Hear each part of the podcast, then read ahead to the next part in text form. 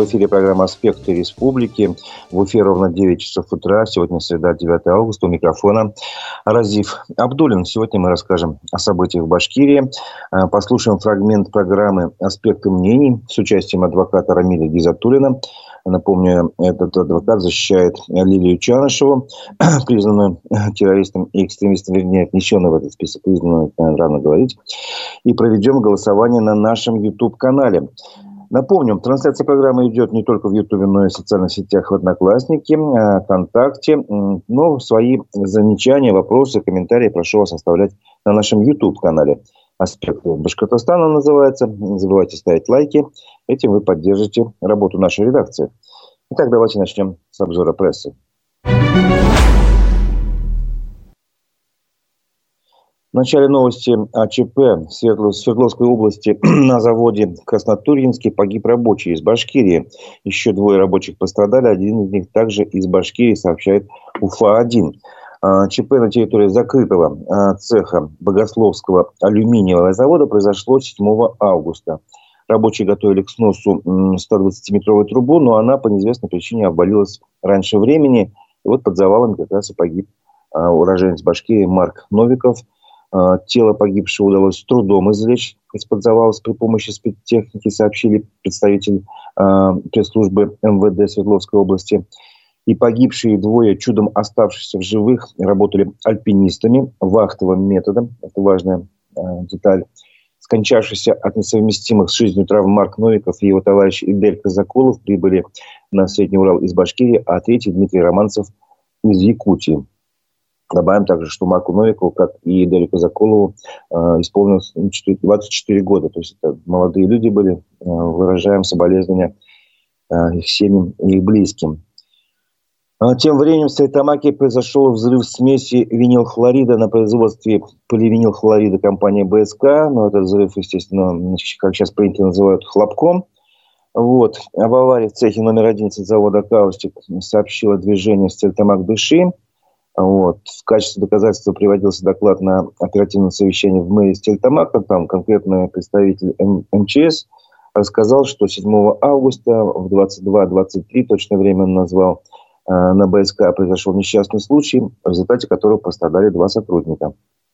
Вот, и по словам начальника пожарно-спасательного отдела э, МЧС по Башкирии Вячеслава Ефремова, хлопок цитирую, винил хлорида произошел в цеху номер 11 на улице Техническая, 32, который находился на капремонте. Прибывшие спасатели обнаружили две поврежденные деревянные рамы на площади 10 квадратных метров и пострадали два человека. Какие э, именно это люди, э, имена фамилии не приводятся, но возраст приводится. Женщина 71 года рождения, ее доставили э, в реанимацию в больницу Стельтамаки с термическим ожогом. Нижних конечностей, лица и травматическим шоком. И мужчина 72 года рождения, естественно, 1972 года. Вот, у него диагностирован тоже термический ожог э, второй и третьей степени нижних конечностей рук и кистей и ожоговый шок. И оба пострадавших находятся в больнице в стабильно тяжелом состоянии. И вот как активисты э, движения Стальтамак Дыши отреагировали на вот это э, сообщение, на это событие, они написали на своей э, странице ВКонтакте э, такое, ну, как бы обращение получается. Требуем проведения внеплановой проверки всего предприятия Ростехнадзора, а также просим правительство России обратить внимание на эту ситуацию. Это уже вторая авария на предприятии за последний месяц. Ранее в Стрельтамасском районе произошел прорыв трубопровода, по которому поступают отходы с предприятия на хранилище отходов КАМА-2. Вот такое обращение содержится на странице движения «Стартамак Дыши». Это же движение э, ну, как бы было замечено э, в российских СМИ по последующему поводу, по, об этом вы узнаете из следующей новости. Э, экоактивисты из Башкирии потребовали от российских властей обосновать повышение норм ПДК.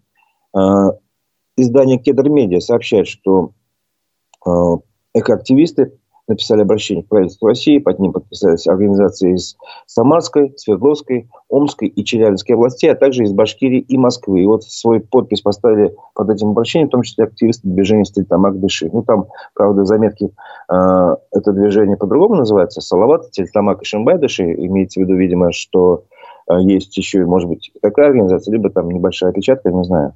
Вот. В любом случае, эти города, Салават, Стертамак и Шимбай, э, нам известны вот в такой информационной повестке, как экологически грязные э, места для жизни.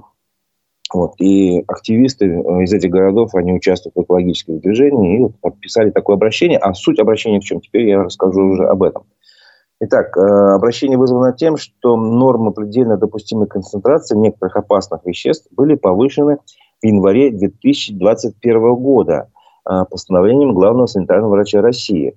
Это выяснили активисты. Вот они обратились к правительству России. Там в этом постановлении, например, суточная концентрация аммиака и диоксида азота, которые ну, допустимы, выросли в два с половиной раза, а фторидов водорода в 2,8 раза. Помимо этого, активисты обратили внимание на то, что норма содержания в воздухе мелкодисперсных частиц, ну, пыли, можно сказать попроще, осталась на уровне, который превышает рекомендацию Всемирной организации здравоохранения в 2,3 раза. И, естественно, такие возникли вопросы. А, вот они, ну, давайте процитирую лучше.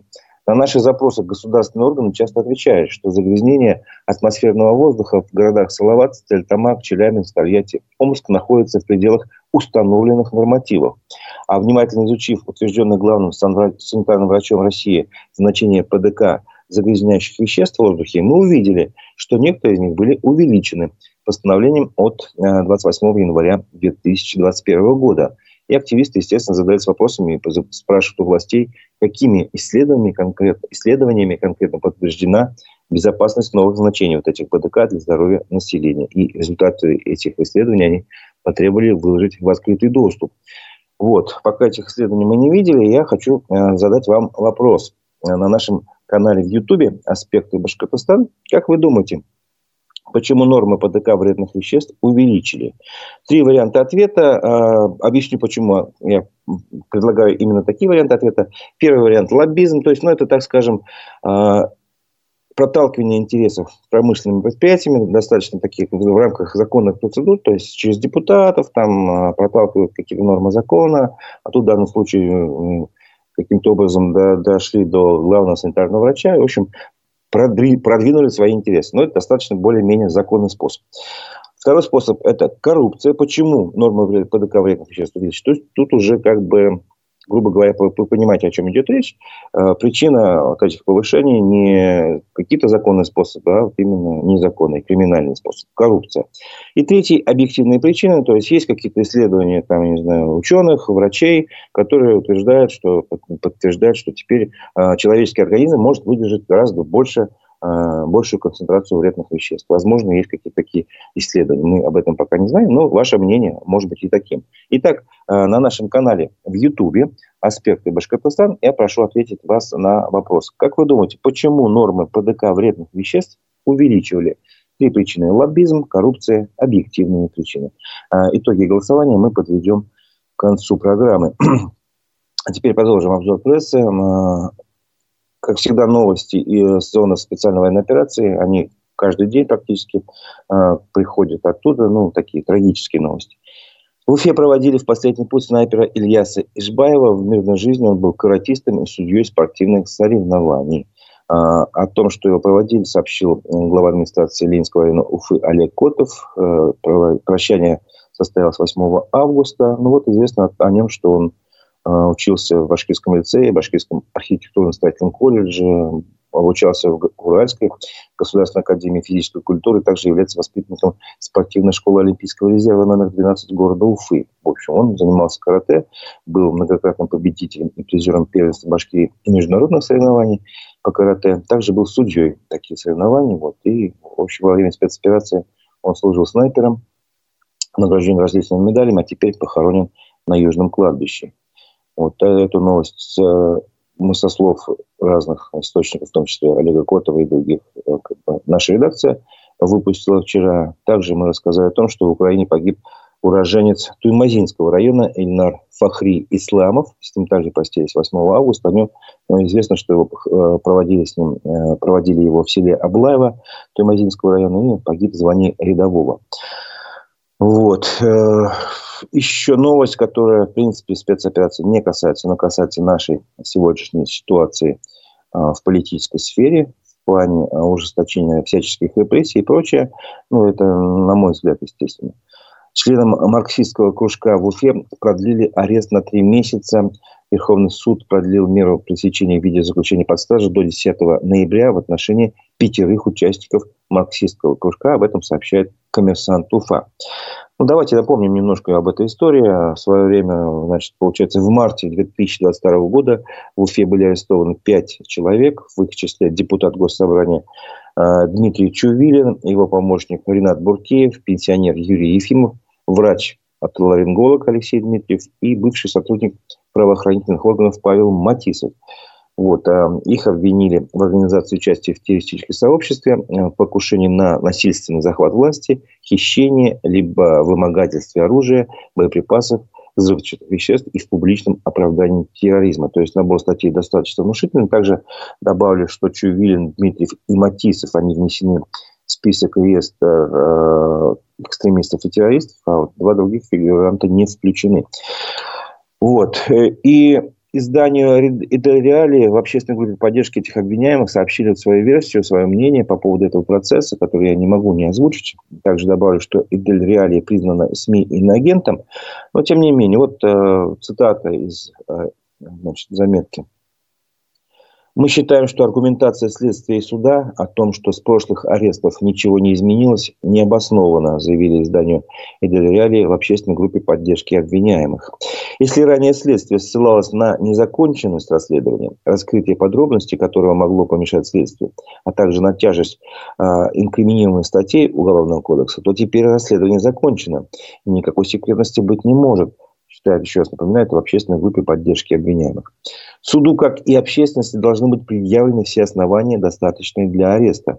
Однако те аргументы следствия, что мы слышим, явно недостаточны, на наш взгляд, для продления содержания под стражей. Никаких реально совершенных преступлений с причинением кому-либо вреда или ущерба следствием не раскрыто. Все обвинения следствия сводятся к якобы преступным намерениям, которые надерганы из аудиозаписей чьих-то высказанных вслух мечтаний и эмоций и никак не подтверждает версию о существовании структуры террористического сообщества. В общем, вот, э, как говорится, мнение э, есть, точка зрения следствия, естественно, противоположная, но об этом как бы трудно не догадаться. Тем не менее, вот э, я напоминаю, что у нас идет голосование на канале в Ютубе прошу обратить внимание на это голосование. А обзор прессы на этом я хочу ну, временно прекратить, потому что хочу э, дать вам возможность послушать фрагмент программы «Аспекты мнений» с участием адвоката Рамиля Гизатуллина. Давайте послушаем, что он сказал в нашей программе, которая прошла вчера в нашем эфире.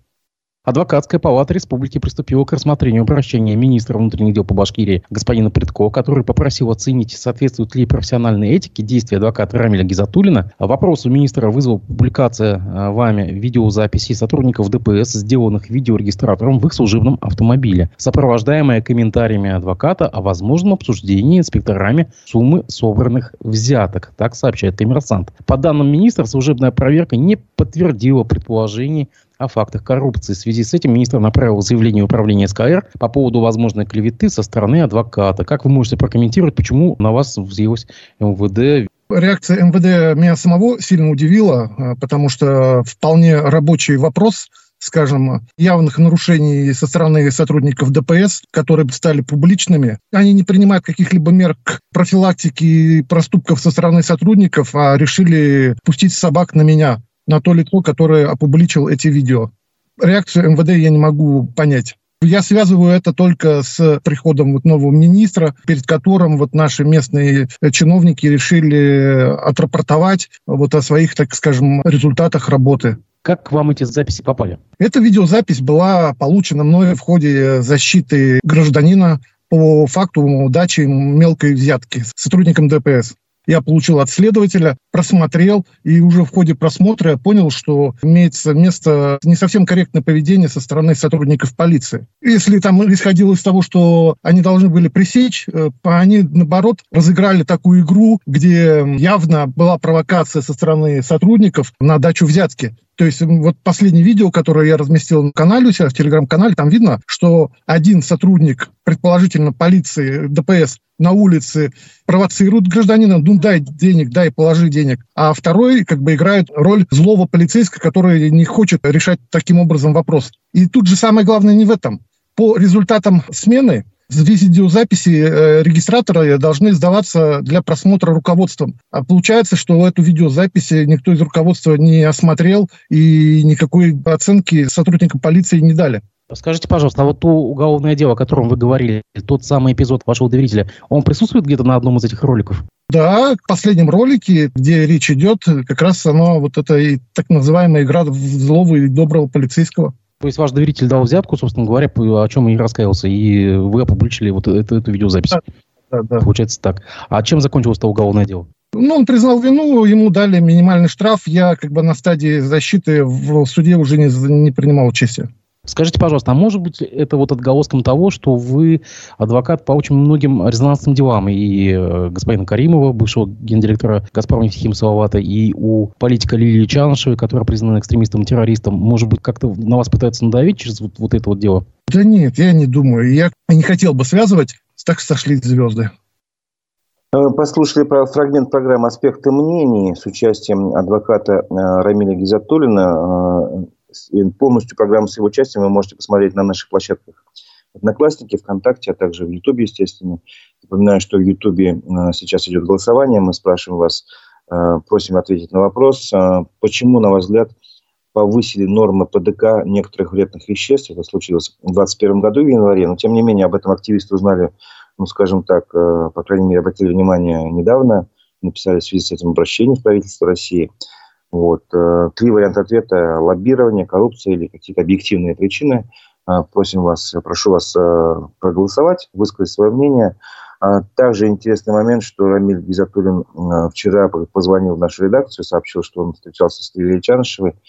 Вот, и передал всем привет. Это она передает всем привет тем, кто написал ей открытки. Она их получила и, в общем, она всем благодарна, выразила все самые хорошие пожелания. Напомню, что Лилия Чанышева внесена в список экстремистов и террористов, сейчас находится в СИЗО в Уфе. А ей присудил суд первой инстанции 7,5 лет лишения свободы за разные экстремистские статьи и прочее. Продолжим обзор прессы. А, ресурс Headhunter а, сообщил, что за год спрос на рынке труда в Башкирии вырос на 52%. Это данные э, исследования значит, вакансий, которые выложены э, на ресурсе в июле этого года. Вот, там всего было зафиксировано почти 28 тысяч вакансий в Башкирии. И это как раз означает рост а, почти на, 50, ну, на 52%, а, чем это было в июле прошлого года. В России примерно так, такие же показатели, там на 50% выросло предложение на рынке труда. Вот. Ну, что интересно, чаще всего ищут людей из э, рабочего персонала, это 30% вакансий. На втором месте уже э, такие сферы, как производство, сервисное обслуживание, это одна сфера. И вторая сфера – строительство и недвижимость, здесь по 23% вакансий. Э, ну, также в топ-5 есть э, такие сферы, как продажи и обслуживание клиентов, куда же без специалистов по продажам обойтись, 22%, а также транспорт, логистика, перевозки, 15% вакансий, что тоже, в принципе, вполне объяснимо. Сейчас как раз а, нужно налаживать новые пути доставки грузов и так далее, и так далее. Это тоже связано с этим, по-моему. Вот. Э, что еще интересно, э, по сравнению с июлем 2022 э, года, то есть с месяцем июлем таким же год назад, сильнее всего количество активных вакансий выросло в сферах страхования. Здесь вакансий стало Э, чем год назад, больше на 154%. То есть два с половиной раза выросла э, потребность специалистов страхования. Видимо, куда-то они исчезли, что все эти специалисты. Автомобильный бизнес тоже ищут активно. Э, выросло по сравнению с тем, что было год назад, на 87%. Ну, почти в два раза, можно сказать. А, ищут активно людей а, в административный персонал, высший и средний менеджмент, а также стратегию инвестиций и консалтинг. Тоже большие цифры роста, 82, 83, 84 процента. Вот. Ну, это, так сказать, экономические новости, которые а, важно понимать, важно знать. Хорошая новость, видимо, можно так ее оценить. они сообщили в Уфимском аэропорту. В международном аэропорту Уфа впервые, впервые в истории аэропорта месячный пассажиропоток превысил полмиллиона. Тут тоже подвели итоги как раз за июль этого года.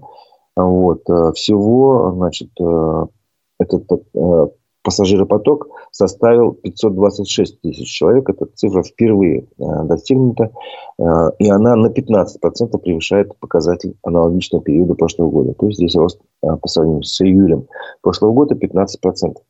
Ну, за счет чего рос, рос пассажиропоток, тоже объясняется. За счет пассажиров на внутренних линиях рост произошел на 9%, а на международных на 57%.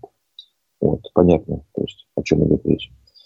Новость от главы Башкирии Ради Хабирова рассказал в своем телеграм-канале о том, что на модернизацию первичного звена здравоохранения Уфы в следующем году будет выделено из бюджета полмиллиарда рублей, 500 миллионов.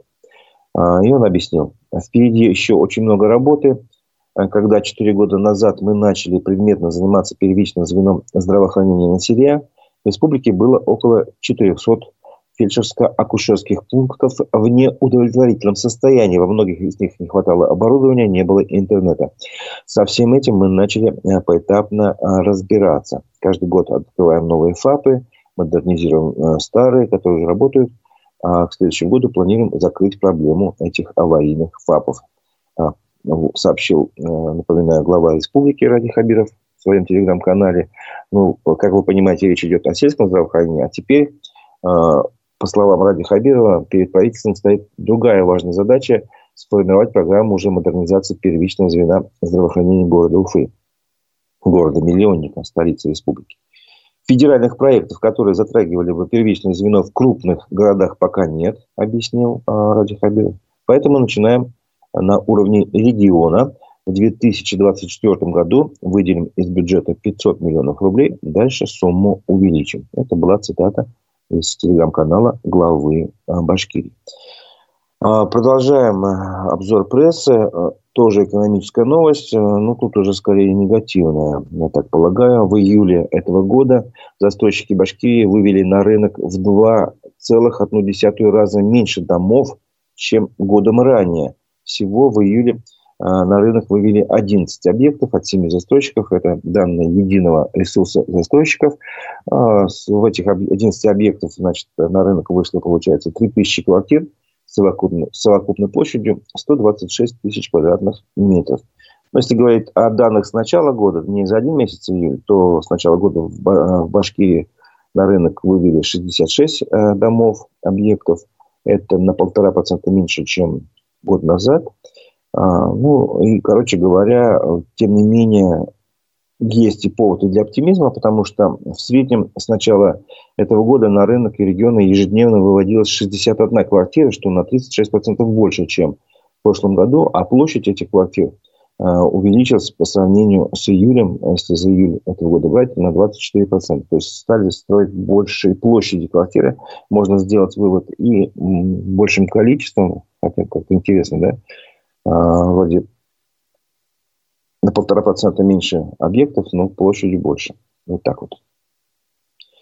А, новость, которая касается всех любителей, автолюбителей, владельцев автомобилей. В Башкирии на заправках Башнефти снова подняли цены на бензин. Это происходит уже восьмой раз за это лето, передает Башинформ. Ну, стоимость разных видов топлива поднялась на 20 копеек примерно. В среднем только АИ-100 5 выросла на 50 копеек. А, в антимонопольной службе Башкирии в повышении цен никаких нарушений не нашли, сообщает э, агентство. А подорожание объяснили увеличением закупочной стоимости топлива. Вот. А Минторги раньше тоже этому агентству рассказывали о причине колебаний розничных цен на бензин. А, это связали с увеличением биржевых цен на данный вид топлива. Напоминаю, что на нашем YouTube-канале «Аспекты Башкортостана» сейчас идет голосование. Я прошу вас ответить на вопрос – а, как вы считаете, почему увеличили нормы ПДК вредных веществ? Внутри варианта ответа – коррупция, лоббизм или объективные причины. Прошу вас, проголосуйте, выскажите свое мнение. Скоро мы подведем итоги голосования. А, канал «Аспекты Башкортостан» в Ютубе. Какие еще новости? Ну, тут новость касается уфимцев. Э, на набережной реки Белая в Уфе решили создать кинотеатр на свежем воздухе. Э, об этом сообщили в городской мэрии. Администрация заключает контракт на поставку и установку навеса для киноэкрана на сумму 2,6 э, миллиона рублей. Тот, кто это, значит, контракт заключит, он должен установить это оборудование и модуль в течение 75 дней с даты заключения контракта. Вот. То есть скоро, возможно, мы сможем посмотреть кино на открытом воздухе, на набережной. Понятно только, что 75 дней, если вы посчитаете, это уже будет э, уже осень, э, зимой. Интересно, сможем ли мы это сделать или нет, насколько будет комфортно э, в холодных условиях смотреть кино. Но, тем не менее, летом точно, весной это будет возможно сделать. Спортивная новость. Многие болельщики хоккея, наверное, заждались соревнований, зрелищ и так далее. Хоккеисты Салават Юлова пригласили болельщиков на открытую тренировку. Она состоится сегодня, 9 августа, в 11.00 на Уфа-арене. Об этом сообщили в самом клубе. Вот, они пригласили болельщиков на эту тренировку, посмотреть вживую. Ну, правда, для этого нужно приобрести один, э, билет на один из матчей Кубка Республики открытого, который состоится в эти дни. А, буквально, получается, начнется он завтра, а, продлится 4 дня, с 10 по 13 августа. А, в Башкирию, в Уфу приедут кроме, такие команды именитые, как «Динамо Москва», «Металлург», «Магнитогорск» и «Автомобилист Челябинск». В общем, это ну, будет, я думаю, интересный турнир. Так что и, и по-моему, там билет достаточно дешевый, что-то там от 200 рублей, что ли. Вот, э, так что, ну, это их можно приобрести на сайте клуба, либо там, в кассах э, Уфа-арены. Вот это были новости спортивные а, характер. Я хочу теперь э, подвести итоги голосования. Э, напомню, что на нашем канале в Ютубе э, я задавал вопрос, почему норма ПДК э, некоторых вредных веществ увеличили напомню, что это случилось в январе 2021 года, но об этом событии, об этом ну, таком, не знаю, документе активисты узнали, проанализировав его внимательно, вот буквально только в эти дни недавно, а, они э, обратились в правительство э, России с просьбой объяснить, а почему их э, все-таки повысили, попросили привести данные исследования, если они есть. Вот. И тут ваше мнение разделилось не на три части, хотя было три варианта ответа, только а на две. То есть Э, что это вызвало э, повышение норм ПДК какие-то объективные причины, из вас никто так не считает. Большинство считает, что это причинами были э, коррупция 62% и лоббизм 38%. Ну, вот такое мнение. Спасибо вам за него. Напоминаю, что это был ответ на вопрос, ну, ваше мнение, почему нормы ПДК вредных веществ увеличили в стране. Теперь перейдем к э, новостной повестке уже российской и мировой. Э, я читаю обычно вечерний выпуск новостей телеграм-канала «Эхо новости», и по этому э, телеграм-каналу узнаю об этих новостях. Давайте я вам сейчас тоже прочитаю прямо сейчас. Ребенок пострадал в результате падения беспилотника на территории Горнальского монастыря в Курской области, написал губернатор Роман Старовой. По его словам, пациенту с легкими осколочными ранениями руки потребовалась помощь медиков. О других последствиях инцидента не сообщается. Британия ввела масштабные санкции против лиц и компаний, которые, по мнению Лондона, Лондона, помогают России обходить международные ограничения. В черный список попали граждане и организации из Турции, Арабских Эмиратов, Словакии и Швейцарии. Также в него включили российские фирмы, закупавшие электронику для производства оружия. Российские экспортеры зерна испытывают трудности в перевозках по Черному морю после недавних ударов морскими дронами, пишет Reuters. Судоходные компании боятся направлять зерновозы в Новороссийск и Тамань. Страховщики повысили ставки. Поставщикам приходится использовать теневой флот, подобный тому, что задействован для обхода нефтяных санкций. Италия остановила программу выдачи виз в обмен на инвестиции для граждан России и Беларуси. По данным журнала «Альта Экономия», в прошлом году такие визы получили минимум 32 россиянина, что вывело их на первое место среди всех приобретателей. Второе место с почти трехкратным отставанием разделили граждане Британии и Соединенных Штатов Америки. Президент России подписал указ об остановке соглашений о двойном налогообложении с недружественными странами. Договоры позволяли тем, кто зарабатывает за рубежом, не платить в бюджеты разных государств за один и тот же доход. В указе перечислены 38 стран Европы, Америки и Азии. То есть теперь, получается, граждане будут платить дважды. Число пострадавших при взрыве бытового газа в пятиэтажном доме в Астрахани увеличилось до 13 человек. Еще двое погибли, сообщил губернатор Игорь Бабушкин. Взрыв прогремел в середине дня. Огонь охватил четыре квартиры. Около 70 человек пришлось эвакуировать. Переводчик и актер озвучивания Леонид Володарский умер на 74-м году жизни. Об этом сообщает радиостанция «Говорит Москва», с которой а, и сотрудничал артист. Более всего он известен по переводам зарубежных фильмов, которые поступали в СССР на видеокассетах. Также Леонид Володарский переводил, в частности, книги Джерома Дэвида Селлинджера и Стивена Кинга. Это был э, вечерний выпуск новостей телеграм-канала «Эхо новости». Ну, а на этом я с вами прощаюсь. Э, но не прощаюсь с нашей редакцией. Как бы сегодня мы хотим провести эксперимент небольшой. В 11 часов я снова приглашаю вас на наши площадки э, в Одноклассниках, в ВКонтакте, а также в Ютубе. Проведем такой эксперимент. Ну, условное название программы слух и аспекты. То есть э, я с вами пообщаюсь в прямом эфире. Задавайте вопросы на любую тему. Будем говорить откровенно на все. В том числе обсудим э, новые новости уже этого дня, которые поступят к тому моменту. И э, если будет время, скорее всего, оно появится, я посмотрю, какие новости рассказывал наша редакция в течение последних пяти лет, как раз в этот день, день дня, такой же день, только несколько лет назад и тоже попробуем как бы оценить, насколько изменилась ситуация а, в нашей реальности. Ну, на этом теперь уже я прощаюсь до 11 часов. А, в эфире была программа «Аспекты республики». У микрофона был Разиф Абдуль. Встретимся ровно в 11. Не переключайтесь.